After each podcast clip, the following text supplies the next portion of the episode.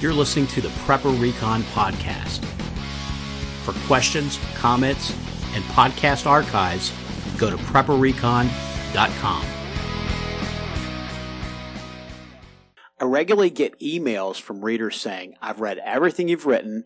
Who should I read next? My answer is always the same Jamie Lee Grey. She writes Christian post apocalyptic fiction, and as you'll learn in today's interview, she's totally switched on when it comes to what's going on in our world.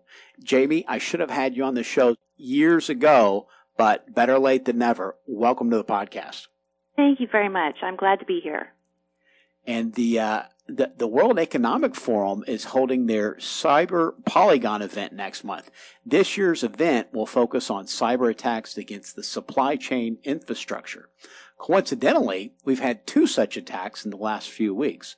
One on the Colonial Pipeline, of course, and another on JBS, the largest meat processing company in the world. Both attacks were blamed on Russian hackers. Also, coincidentally, is how well the goals of these cyber ne'er do wells uh, align with those of the World Economic Forum. For the sake of the planet, they'd like us to eat less meat and burn fewer fossil fuels. Do you find this collection of coincidences suspicious? Well, yeah, Mark. Um, I think we should all be suspicious of coincidences that seem to consistently move things in the direction of one political ideology. If these things were actually coincidences, then it would seem that about half of them should end up supporting the efforts of the conservatives.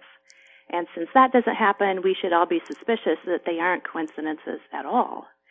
And let's remember that the World Economic Forum recently announced that under their planned Great Reset, citizens will no longer own any private property by the year 2030.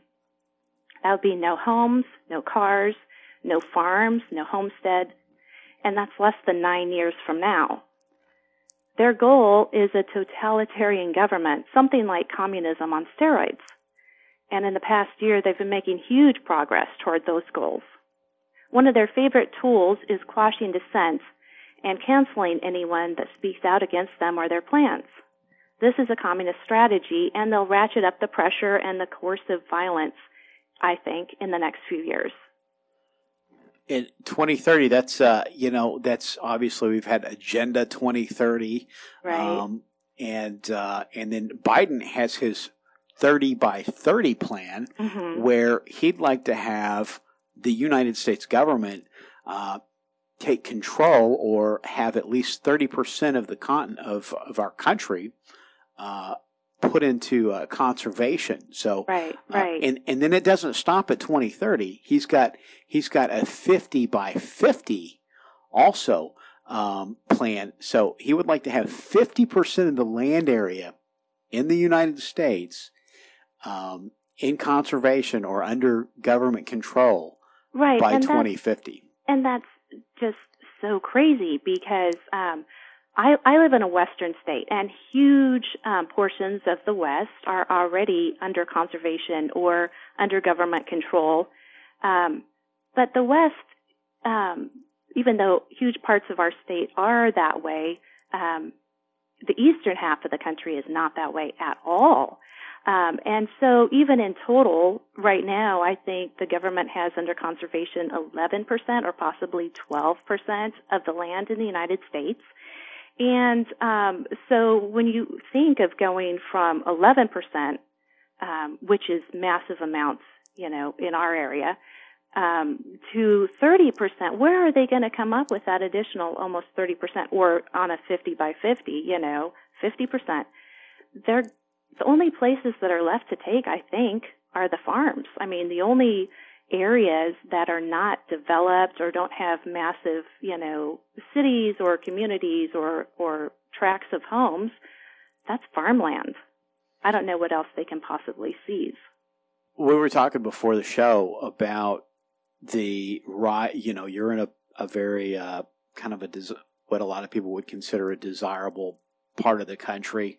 Mm-hmm. Um, I guess I wouldn't be revealing too much to say it's it's somewhere in the, the American Redoubt. right? Uh, and there's a lot of a lot of a lot of conservatives uh, like that area, and you know, I'm in the I'm in the Appalachians, and uh, a lot of conservatives like this area. Right. But with the demise of the cities, um, it's not just conservatives who are are moving to these areas. Um, a lot of folks are, are wanting to kind of uh, distance themselves from the the chaos that they're seeing in the destroyed cities, right. and and uh, prices in your area and my area are skyrocketing. And that's before, that's just with people competing with each other.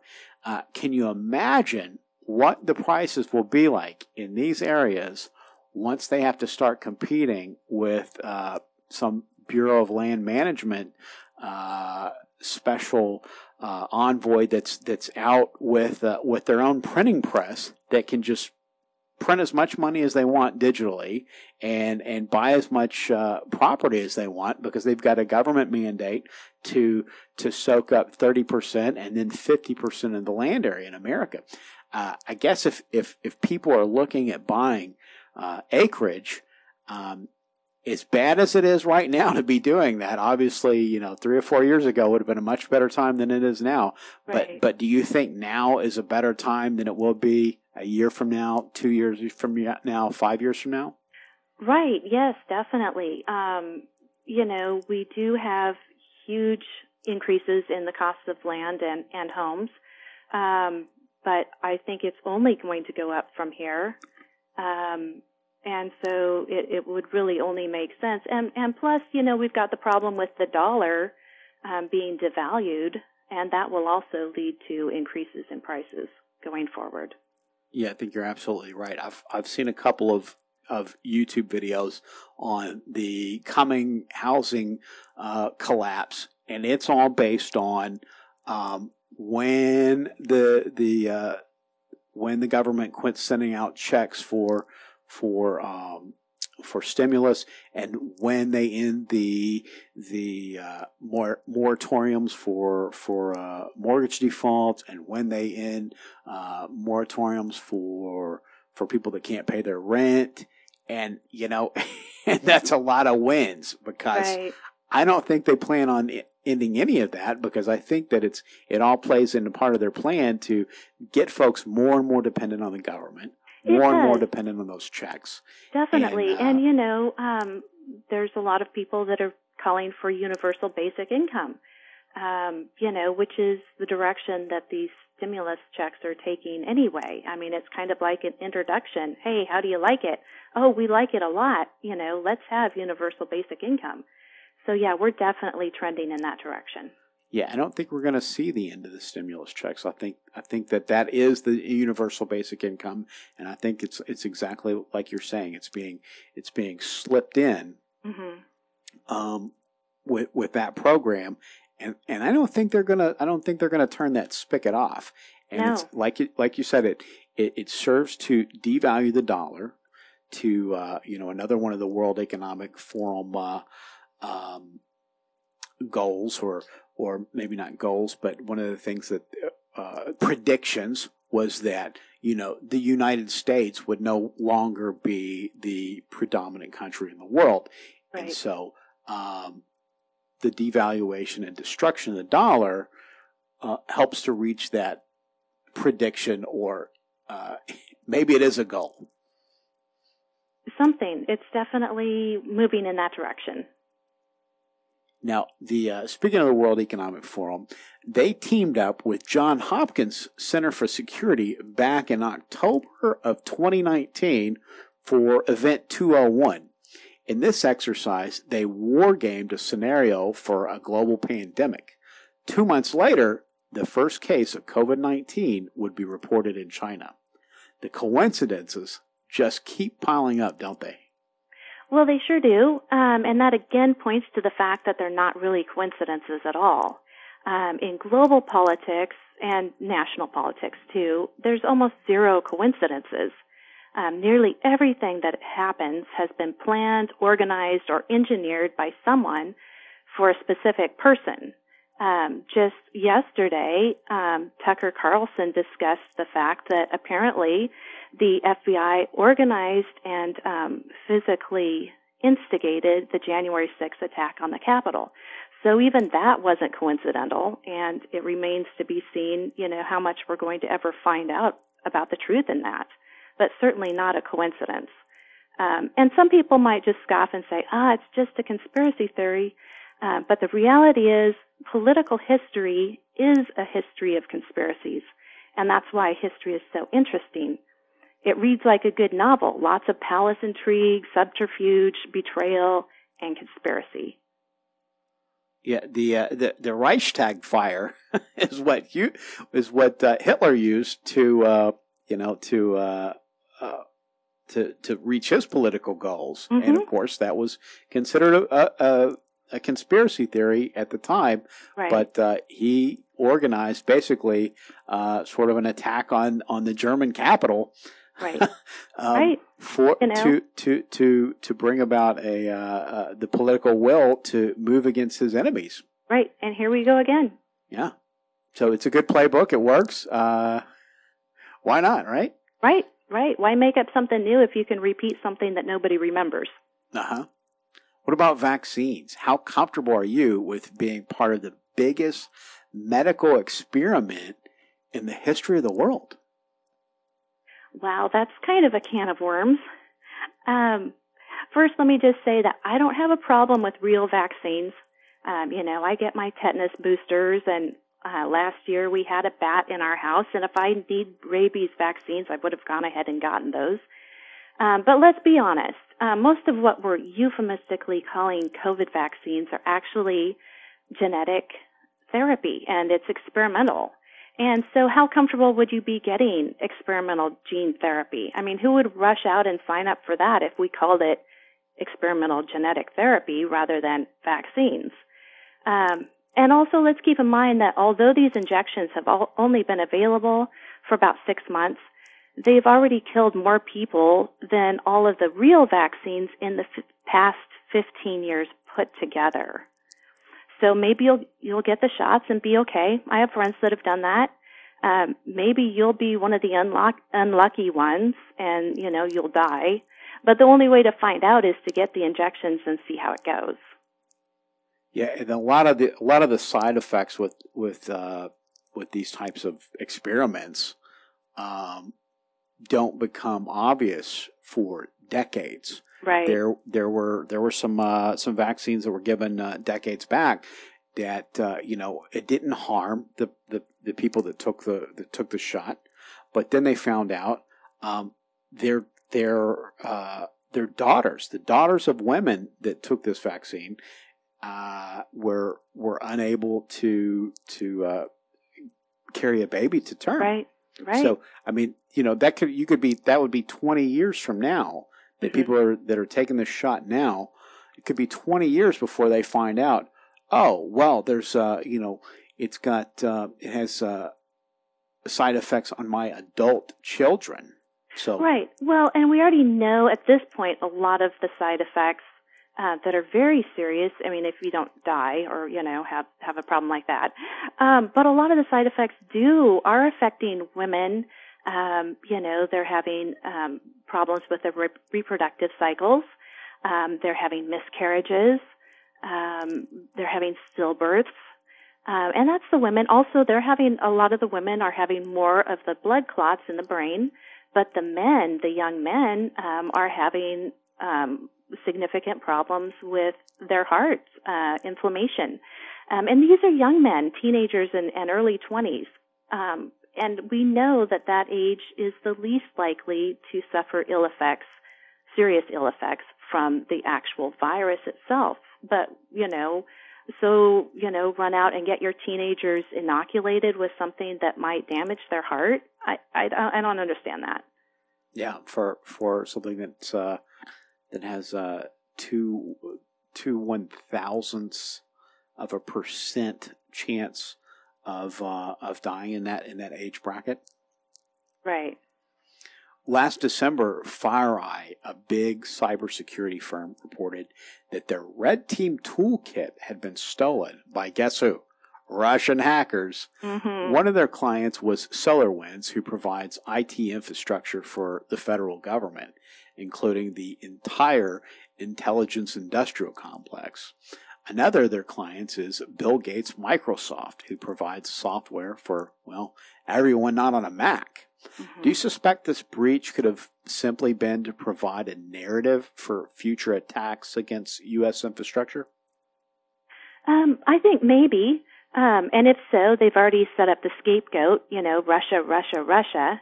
Um, and I don't know, Mark, when this um, podcast is going live on your site, but today, as we're recording it, Putin and Biden are meeting in Geneva, um, you know, and they're discussing some of these things. And um, Putin came out earlier this week and said, um, you know, America keeps blaming us for these cyber attacks and, and whatnot, but they don't provide any proof or evidence. And basically, you know, he just said, you know, it's not us. Um, but uh, whether it's foreign or domestic bad guys, um, this could lead up to a stunning disaster, and it just goes to show how inept and unprepared our government agencies have become. All five branches of our military were hacked, as well as the department controlling our nu- nuclear arsenal. So, what could go wrong? And let's go back to what we were talking about earlier with the World Economic Forum's agenda and Agenda 2030, mm-hmm. Biden's 30 by 30 initiative. Um, a lot of this stuff is going to require that we push people back into to the population centers. Um, you know, I think it's one of the things of the globalists. They don't want to have to to share the earth with uh, all of us little folk. Right. Um, when we look at that and we look at how a lot how we've seen a lot of people kind of flee to the countryside with COVID, um, how are they going to get us back into the cities? Do you do you, do you ex- expect that a, a, cyber attack could be used to to make things harder on people live living in, in rural areas? I mean, obviously, if you you know if you have like a, a pipeline attack like we saw with Colonial Pipeline. Um, you know, if you're driving 30 miles to work because you live in the countryside, uh, you need more gas than somebody that has a mile and a half commute or somebody that, that can take a city bus. Um, do you think we might see cyber attacks that are that are sort of uh, focused on that goal? Well, I think we might. Um, and just for example, you know, if if I were the bad guy, you know, foreign or, or domestic, planning, you know, a cyber attack on the United States, um, you know, I might go after banking or I might go after food distribution, but I think I would be really inclined to go after the electric grid. And, um, you know, just from experience, I can tell you that when the power goes out where I live, um, the cities get it first. I mean, they get restored usually within hours. Um, whereas people that live further, farther out, you know, may wait days. One time I waited as long as a week, you know, for my power to come back on. So, um, those kinds of things, um, can definitely be used to encourage people to move into the cities, um, to relocate back where they want you to be. Um, you know, if you, if you, um, can't buy gas or you don't have you know your your power's off for an extended period of time. And you know they say well we might get around to it next month or whenever. You know people are not going to be inclined to live um, outside of town if they don't have services there. And you know the uh, world economic forum they're a big supporter of the smart cities initiative. And so this idea is exactly what we've been talking about. It's it's to corral the entire population into megacities where people can be easily monitored, controlled, uh, radiated with 5G EMF waves, um, fed genetically modified food, dripping with insecticides, vaccinated, and relying on electric cars that can't get very far away from the pan, uh, panopticonic metropolises on a single charge. Mm-hmm. Do you expect that when we see the next wave of su- supply disruptions, most of the aid and restoration efforts might be focused on urban population centers? That kind of uh, plays into to what we were just talking about. Right. Well, yeah. Um, I, I really do think so. And, um, you know, um, people that, that don't live in cities, at least people that have been out of cities for a long time, not necessarily the brand new people that have just moved out from the cities, but, you know, those of us that have lived out there longer, um, you know, they can count on us to just kind of sit back and, and wait it out. You know, we don't, we don't riot. We don't, you know, cause problems. Um, but we also don't expect government to come and solve our problems for us. Um, we generally take care of our families and our neighbors and, you know, we just, you know, it, it, it's a, it's a quieter way to live. Um, but I think, you know, at this point there's so many new people that have moved out from the cities, um, that they're going to be pretty uncomfortable with some of the discom- discomforts, you know, of, of living in rural areas and um, realizing if the cities are, are getting food deliveries, say, and the rural towns just aren't getting that, or the, the cities are getting, you know, gasoline and the rural towns, you know, are having their gas pumps drying up. Um, all of these things I think can be used to play into getting the people herded back into the cities um, which is their goal. What do those of us in rural areas need to be doing right now to hedge against this threat? Well, um, we always kind of need to plan to be on our own, and under normal circumstances, you know, we plan to wait out a long winter storm, or you know, um, like I said, days without power or whatever. Um, but I think going forward, we need to extend those plans quite a bit. Um, we should plan to not have any government help or assistance. And if the power goes out, you know, we should be prepared to live without it um, indefinitely. Um, we need to prepare to provide for our families with, with food, water, and shelter, including heat, on a long-term basis, not just, you know, for the three-day power outage or the five day winter storm.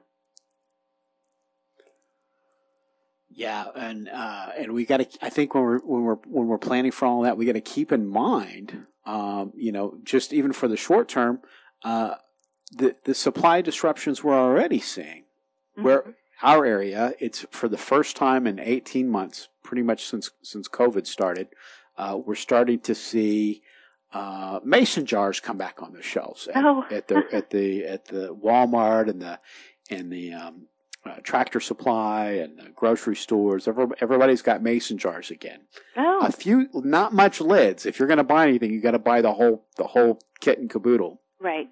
But uh, but they're available again now, and you know, and that's something that people think, oh, I've got a hundred jars. Okay, if you had to if you had to live com- solely on on what you produced and what you canned last year, uh, a uh, hundred jars would mean that you would have one jar that would get you. Um, you could eat one of those every four days. And right. So, and if, and you've got a family, a family, of five, that's gonna that's gonna be like two green beans each. Right, you're gonna be starving pretty quick. Uh-huh.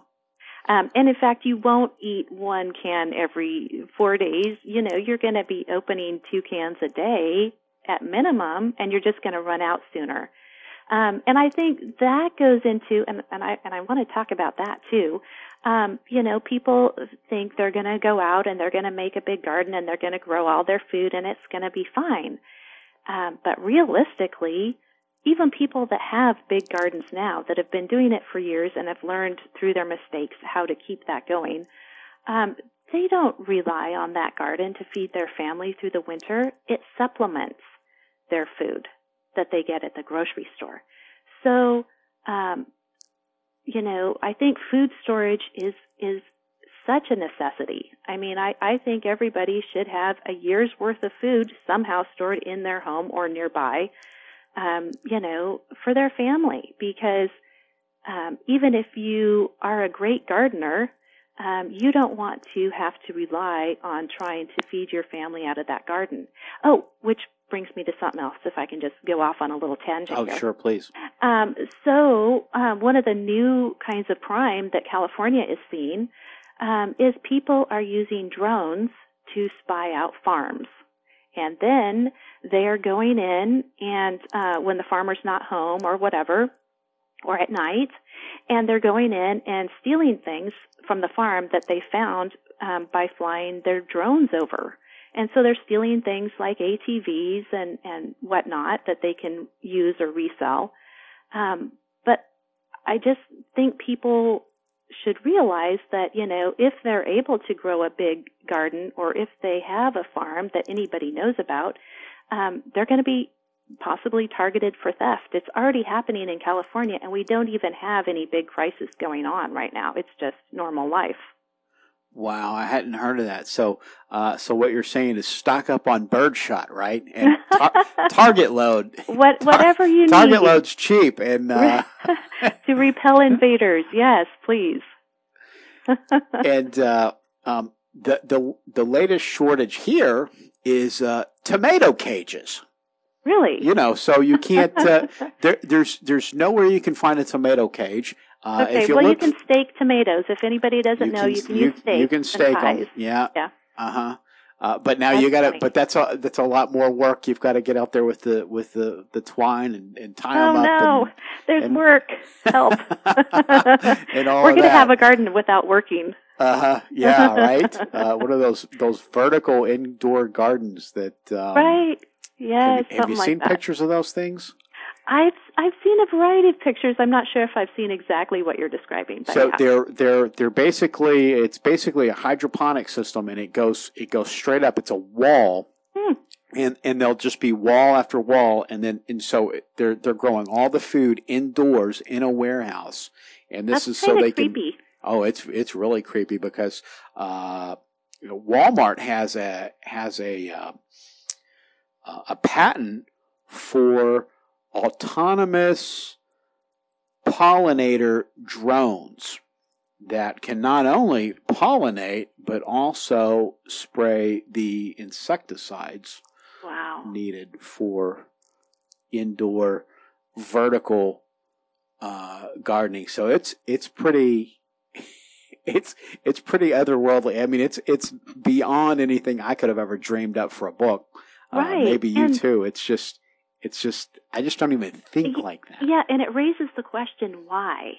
Why does somebody think that there would be a need for such indoor gardening to such a big a big scale that you know, what are they expecting in the future that would cause a demand for that?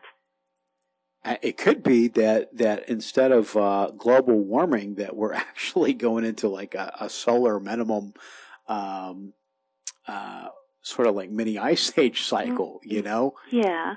And that the whole global warming thing's a, a lie, and they know it. So it could be that. Uh, it could be that they just they just like carving God out of the equation at every chance they get, you know, because they they they've got their their own sort of messiah complex and and and you know uh, it's sort of the the the original original sin you know we think of adam and eve and their fall mm-hmm. as being the original sin but before that you know satan was was an archangel and and was cast down from his position because he wanted to be god and that's that's essentially the lie he sold to eve is that you know eat of this fruit and you will be like gods. Right. So, uh, so I think that that's, that's the, the, the sin that predates man. Mm-hmm. And, and it's the one that's, that was, uh, brought early onto the scene after, after the creation of man and continues all the way through now is that, that, you know, you will be like gods. And I think that, that it's just, uh, it's, um, I think that that's a, a big part of, of globalism and, and everything that we've been talking about. Yeah. Yeah, and it may it may be that. Um, you know, I don't know. It may be the the ice age deal. I don't know. It just it, it intrigues me that you know somebody would come up with an idea for that and and think that it would be, you know, a big marketable plan. That's that's pretty strange. And uh, you've lived in some fairly austere circumstances. You lived in Alaska for a while, uh, and then you spent a decade living off grid. Tell us about those experiences. Okay. Well, um, I've always had a flush toilet, so it wasn't too austere. Okay. Um, just in case anybody has any illusions, we do have an outhouse, um, but only for emergencies. And our previous house also had an outhouse, which I avoided as much as possible. Um, but yeah, uh, we lived in Alaska for a while, and um, that was very interesting. We lived in the interior, which is where it gets really cold and also where it has a better growing season in the summer. It gets warmer in the summer there in the interior than it does along the coast. Um, but we had to learn to adapt to significant cold in the winter, um, minus 40 degrees, um, Wow. that kind of that kind of weather. Um, which, by the way, in case listeners aren't aware, minus 40, I think, is both Celsius and Fahrenheit. That's where the two um, measurements kind of intersect. So when Oh, wow. say minus 40, you don't have to clarify. Um, but anyway, um, something that people that visit that area in the summer might notice is that there's a lot of um, electrical outlets in, in big parking lots um, around Fairbanks and other places. Um, and they, you know, shouldn't have the idea that those are for electrical vehicles. Those are for, in the wintertime, um, everybody uses engine block heaters or battery blankets so that when they park their car and go into the office to work or do whatever, um, they can plug those in, and when they come back out, their car will still start. Um, because if you don't have a battery blanket or an engine block heater or something, you know, um, your your engine's not going to start up at those temperatures. Um, so just learning to adapt to the cold. Um, also, the cabin that we lived in um, and the whole area in that neighborhood had a lot of iron in the water. So while we did have running water, it was kind of orange, and um, so certainly we didn't drink it. We hauled our we hauled our drinking water, um, but that iron content um, tinted everything.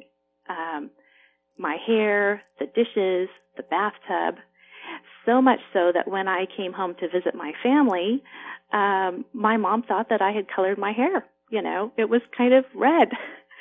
Um, so we learned to, you know, haul our, our drinking water and, and deal with that.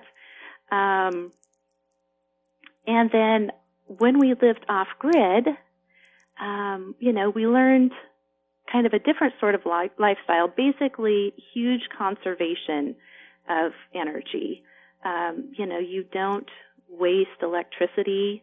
We didn't use um, anything electrical for heating or cooling, or even something like I didn't use um, a hair straightener or a hair curler, anything that uses heat from energy. We didn't use those kinds of things. Um, because they just draw a lot. And the same with things that produce cold, like a refrigerator or an air conditioner. Uh, we did have a fridge, but of course it was on propane. Uh, so it wasn't pulling any energy from our electrical system. And instead of um, an air conditioner, we had a swamp cooler, um, which basically, for people that aren't familiar with that, it's um, it's like a fan, and it uses water, um, and it blows across uh, a like cloth basically that's saturated with water, um, and it just fans um, cooler air into your home. Um, not really much cooler, but it kind of feels that way from the combination of the of the the air and the and the um, water. Um, also, one of the big things in living off grid um, that I learned is that lightning arresters are very important. Uh, we get a lot of thunderstorms in my area, and um, we did have a lightning strike that damaged our system. Um, we did have a lightning arrestor, um, but we still uh, lost our charge controller and had to replace that. And then when we replaced our lightning arrestor, we were able to get one that can take two strikes instead of one. So, um, you know, that's one thing to know about off-grid systems is that they have uh, vulnerabilities. Um, I mean, all the obvious ones, you know, that you recognize, like not as much power constantly available as in a normal house. Um, but also just the system itself, you know, um, has some vulnerabilities. And I've heard of something, Mark, you may have, you may know something about this. I had never heard about it until this year, that um, people are able now to get EMP arresters, um, which apparently protect their homes or maybe can protect their solar systems. Um, and that was something I'd never even heard about until this year, but I've heard about it twice now, so from different sources. So um, something to look into if anybody's, you know, concerned about solar flares or EMPs, that there may be something like an EMP arrestor that may um, save your system or protect your house. Yeah, I've had uh, engineer 775 Scott Hunt. He's been on the show before, and and, and we specifically talked about that. The uh, there's a company called EMP Shield, and evidently they've got contracts with the government, and they do it for the government and everything. And he's looked into the tech, and he's a little he's a little skeptical um, as to whether or not those uh, those would work. They just they basically I think go into uh, tie into your your fuse box. Um, there are there's ways to to harden an entire system, but I think it's a little more um, complicated than just that little box from from from, what he thinks. And and like I said, he is an engineer, and and that's kind of what he does. Mm-hmm. Um, but uh, I, I I worry that things like that, you know, if it doesn't work, right, and every, the rest of the country's gone because you're hit by an EMP. There's not right. really anybody to hold accountable for it. You're going to have bigger problems. Um, right, um, for sure. Yeah. So I guess I guess you know maybe get it, but don't depend on it. yeah, hope it works if you have can little, afford have it. A little, you know, have a little tiny back. I think it's good to have a little tiny backup system. Oh know, yeah. Uh, you know that's that's completely unconnected and either in a, in a basement if you've got if you've got a metal roof or you know in some kind of a little Faraday cage or something to where you can at least charge flashlight batteries and uh, you know and have some some radios wrapped in aluminum foil and you can charge those you know. Right definitely. In fact um, that was that's that's something I, I would like to mention too. Um, you know we um, do keep some solar panels uh, that are not connected to anything, um, and um, some battery backups that are not connected to anything. They should be um, shielded in a Faraday cage, and at the moment they aren't necessarily in there. Um, but the but the idea being um, to have some things that are not connected to the system, so that um, if we need them, we can pull them out and um, charge certain devices. I would like to have some communications devices that work and um, also some lighting because that really is important for those of us that live further north. Um, it gets dark here you know, four or five in the afternoon, and it would really be nice to have a little lighting after that in our homes. And uh, you, you grew up as a farm girl, is that right? I did. Yes. Um, so my family are multi generational farmers. And um, my great grandparents were homesteaders um, in the, the region where I live, and uh, my family still owns um, the farm that my grandparents bought in the 1950s. Um, and so, yes, when I came home from being born at the hospital, I landed on the farm and stayed there basically until I turned 18 and went to college. So, um, you know, I had all of those experiences, which at the time were perfectly normal to me. I didn't realize that lots of people, well, I probably realized, but didn't really think about the fact that most people didn't have those experiences. Um, my friends at that time, you know, when I was a kid, they were farm kids that lived in the same area, or they, maybe they weren't farm kids, but they were rural kids, you know, that still lived out of town. And I don't think I had town friends really um, until I was in high school, you know, um, because up until then, you know, most of the kids that I hung out with either lived on a farm or somewhere in the rural area. And now, uh, was that uh, that was the the main source of income for your family? Was farming? No, goodness. Um, most farmers don't make a living from farming, even if they do it commercially. Um, so no, um, my grandparents had other jobs, and my dad um, had a business separate. Um, we did sell cattle, um, but uh, no, it's it's really even though it's a fairly large farm, it it it's really hard to make a living doing that. And um, one of my siblings um, has made great efforts and and strong achievements in that direction. Um, but uh, you really need, in, in almost all farmers need some supplemental income from a job or a business or something else. So you guys raised cattle and there any other animals?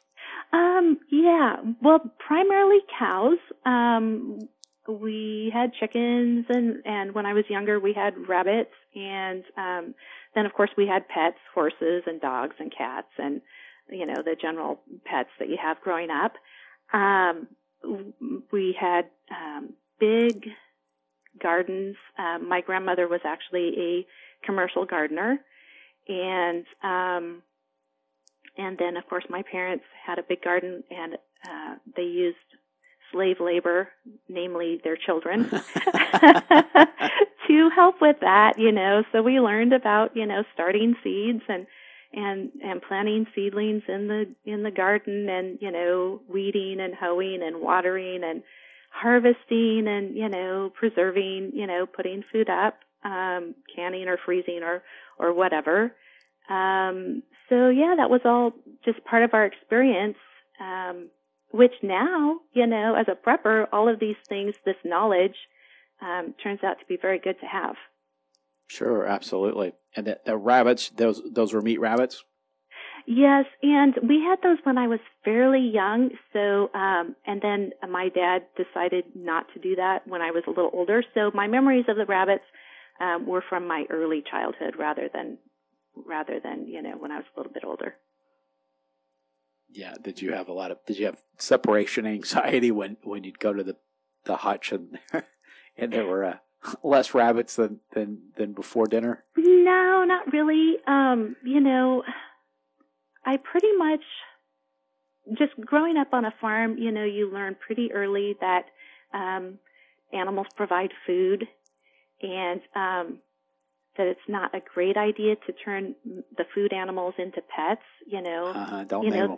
The, well, we did name a lot of our cows even, but um, you know, the pets were like, you know, the cats. You know, Right. we're not going to eat the cats. We're not going to eat the dogs. yeah.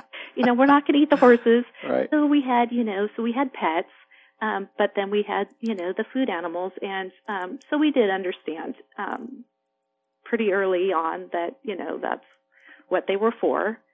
Um, and so we weren't encouraged. I think my dad was good about not encouraging us to turn them into pets, you know, to not try to make them really friendly or, you know, um, but to, you know, play with the cats and the kittens instead.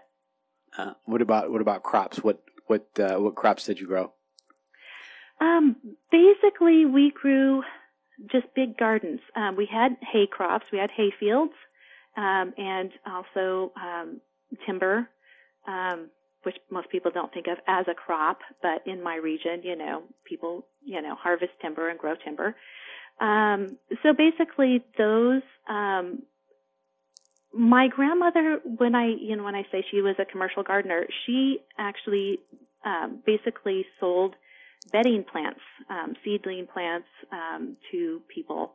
She actually had an outlet in town where she distributed from.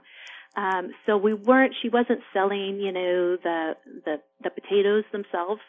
Um, my brother has has done a lot of sales of, of potatoes and and different root crops and you know salad type um, vegetables and stuff like that.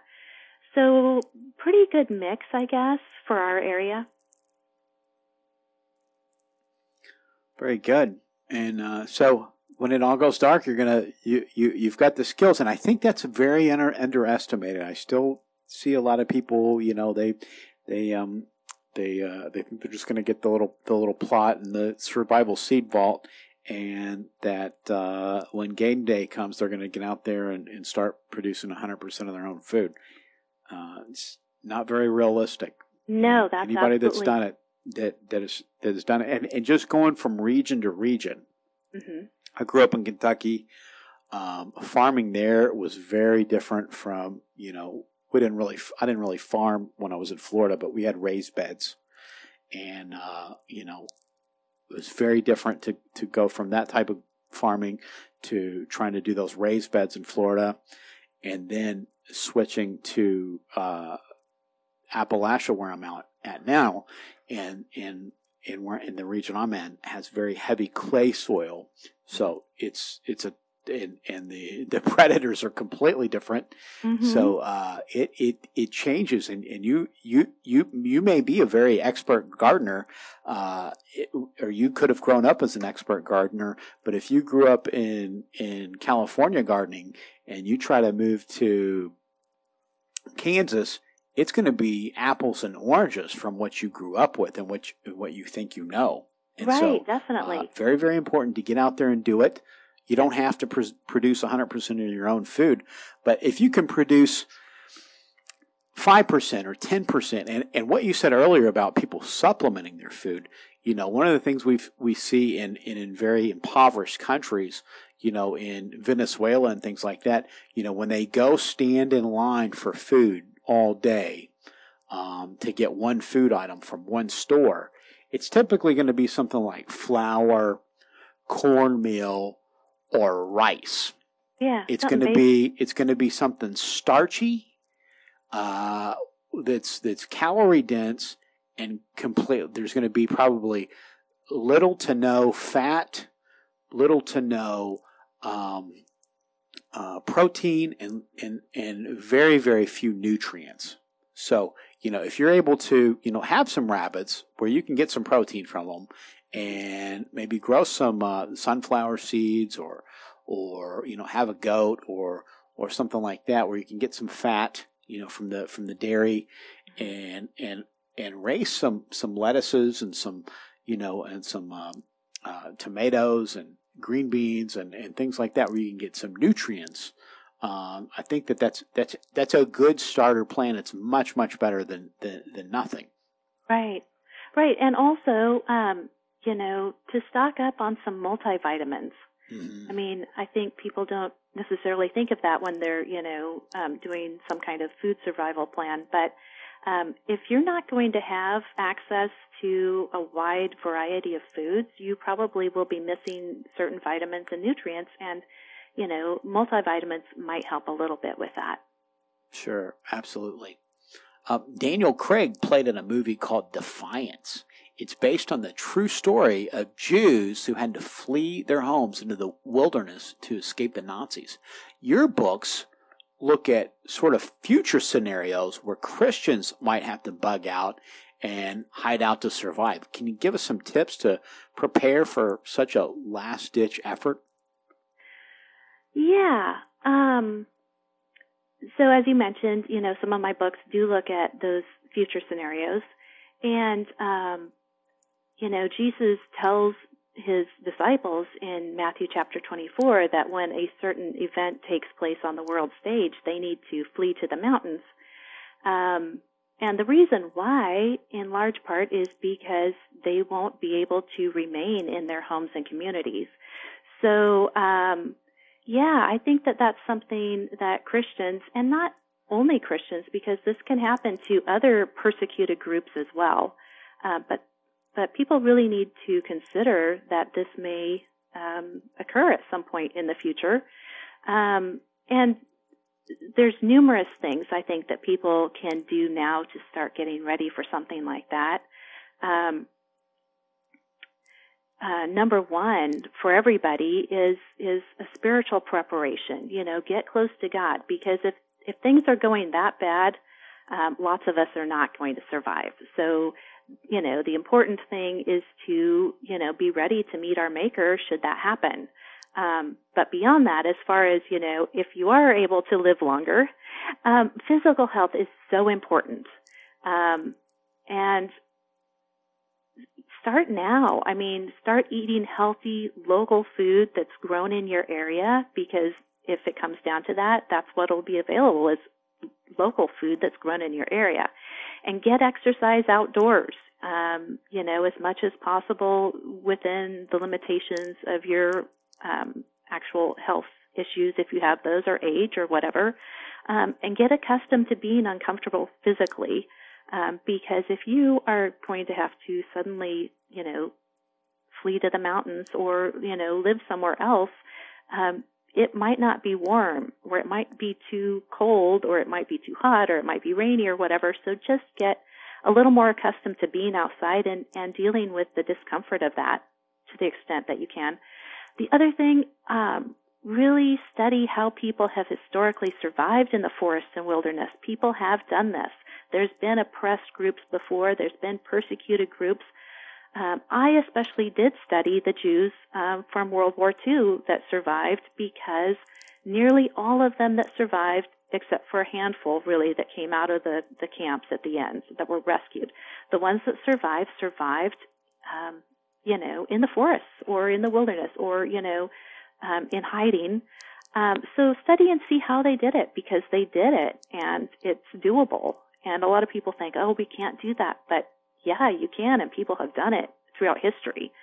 Um, different oppressed people groups. Um, also, really important um, to learn and practice backwoods survival skills. Um, and don't just read about how to do outdoors survival skills, but actually practice them and learn to do them so that you know that when the time comes, you know how to do that. You know, you have the memory, you have the experience, you have, you know, the confidence that you actually know how to do it. Um, like starting a fire and have multiple methods for starting fires, establishing a shelter um, in your area, what what uh, things are available to build shelters with, um, purifying water. You know, you definitely do not want to have giardia, which I have had, and I do not recommend it. Um, it's also known as beaver fever, and you know, if you don't, if your water is not purified, you can get really sick. And if you get really sick and don't have access to antibiotics, I mean, that can be the end right there. So definitely purify the water and learn how to do that now and practice doing it. Um, other skills, hunting, fishing, trapping, foraging, um, you know, be careful on the foraging because some of what's out there, you know, is toxic and you need to know which is and which isn't, um, especially mushrooms if you pick those. Um, other skills, you know, involve your kids, get them hiking and backpacking, um, learn some wilderness navigation skills, and make some decisions about um, clothing and gear. Um, I've had to kind of change my opinions on um, clothing and gear when I was in my 20s. I went for really durable gear um, because you know you, you might have to use it for a long time, and you know it it might wear out.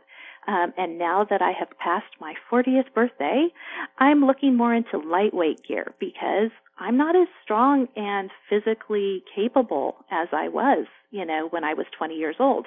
Um, you know, um, people age and, and they develop issues, you know, with their joints or their back or their whatever. And so make some decisions about, you know, uh, the gear that you're going to be using. Um, also, I'm really big right now into hot tents, which is, um, you know, forever there's been the canvas wall tents um, you know, dating back to the 1880s or whatever. Uh, the trappers, you know, would take these canvas wall tents and, and they would live in them. Um, but those things are heavy. And um, there are hot tents now. And when I say hot tent, what I'm referring to is a tent that you can actually have um, a small wood stove, a lightweight camp wood stove inside the tent uh, to heat it. And in my area, um, you know, heating your living uh, area is is critical. Um, so I'm really into hot tents, and I've found, some lightweight ones that I am um, trying out. Um, so look into that as a possibility. Um, also, what about you know caching some food and supplies and tools um, in the area that you expect to eventually possibly have to be in? You know, pre-positioning some of those things. And then also, I've been thinking, and, and this is uh, in one of my books, um, I bring it up too, as far as moving things, um, you know, your gear. If you really end up having to go to the wilderness, you're going to really like having more gear than you can reasonably carry on your back at one time. So, um, one of the things that I looked into is an ice fishing sled. It's basically a really heavy duty, durable plastic sled and it can hold some stuff and you can pull it and um, you know, it's it's really tough. Another option is a game cart. You know, a lot of hunters use deer carts and and whatnot to haul their game out of the woods. Um, so these game carts are designed to um, carry heavy loads over rough surfaces, that kind of thing. Um, the other thing really is that um, realistically, young people have the best chance of survival. If you look historically, um, both at the Forest Jews during World War II and um, other, you know, groups that have had a rough time, um, the younger people do have the best chances of survival just because of their resiliency and strength and health. So teach your children well. I mean, um, get your kids and teenagers involved in all of these activities and make sure they know how to start fires with multiple methods um, in case they need to to do that while camping or you know eventually in the wilderness. Make sure they know how to purify water. Um, you know, teach them some hunting and fishing skills. Go camping with them. You know, make it fun. Um, but definitely get them on the right track so um, their chances of survival are increased. All good stuff. Um, what's the name of your, your most recent series? My most recent series is the Tribulation series, um, and that has two books out right now, Saints and Sinners, and the third book, Martyrs, will be coming out. Um, it's set to come out in September, but it may come out sooner than that. Fantastic. Um, and so I think you've got a lot of folks interested in uh, in checking out your stuff. I think there's probably a lot of crossover between your readers and my readers. So uh, this is probably not new territory for a lot of my listeners. A lot of them are probably already aware of you, but uh, for the ones that that are new that that haven't heard of Jamie Lee Grey before, uh, where do they find your work? Well, it's all on Amazon, and um, if they want to find my webpage, it's at jamieleegrey.com. Jamie, thanks so much for making time for us today. Thanks so much for having me. I appreciate it.